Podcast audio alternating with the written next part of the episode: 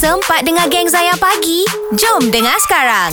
Kita uh, bersama Rohani bukan nama sebenar. Saya mempunyai keluarga yang agak kasar dan garang. Uh, kami lebih bercakap bahasa utara jenis yang tinggi nada suara penuh dengan emosi kan. Hmm.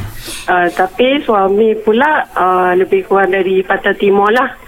Uh, dia agak lembut. Jadi uh, bila kita kahwin pertembungan budaya yang berbeza tu menjadikan kita uh, selalu Salah faham. dipandang kasar, okay. uh, salah faham.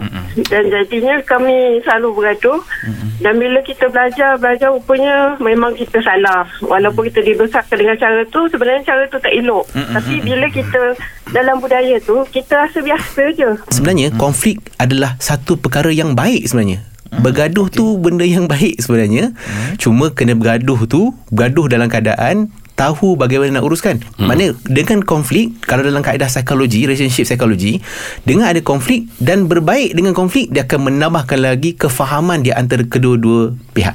Nah, maknanya sebab itulah uh, uh, suami puan dah makin uh, okay, dah, dah boleh mungkin dah boleh terima lah sikit culture orang, orang utara ni yang mungkin cakap cakap cakap mungkin nampak macam kasar tapi sebenarnya itu tanda rapat tanda yeah. mesra. Maka Nabi pesan pada kita, kita ni kalau nak bercakap dengan orang, kita kena ikut pada akal mad'u tersebut. Maknanya hmm. kalau orang itu datang daripada negeri yang bukan negeri kita, yang dia tak faham pun culture kita, hmm. maka Nabi pesan ikut cakap ni ikut pada bahasa mereka. Yeah. So jangan gunakan alasan negeri Mm-mm. untuk berkasar dengan orang. Yeah. Tapi tengok bagaimana Rasulullah. Nabi boleh sangat lembut bal- malah lebih lembut daripada kita yang Asia. ni. Masya-Allah. Jangan lupa stream audio perbualan penuh Zayan pagi menerusi aplikasi Shock SYOK. Muat turun Shock di Apple App Store, Google Play Store dan Huawei App Gallery. Zayan, destinasi nasyid anda.